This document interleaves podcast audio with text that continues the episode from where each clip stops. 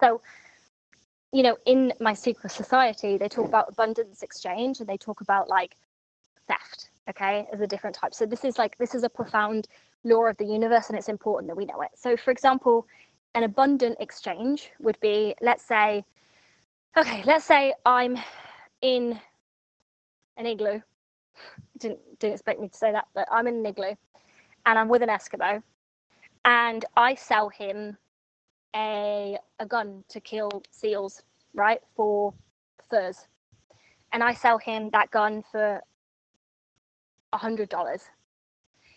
That would be a really fantastic in integrity sale because that guy has got a lot of value for that gun, right?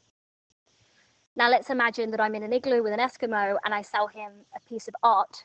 And let's say the piece of art is for ten dollars, but the piece of art is you know he can't put it up. It doesn't make sense for his lifestyle. He's got no value in it. Then it doesn't matter that it was less money. It, that sale is out of alignment out of integrity because the person isn't going to get value from it okay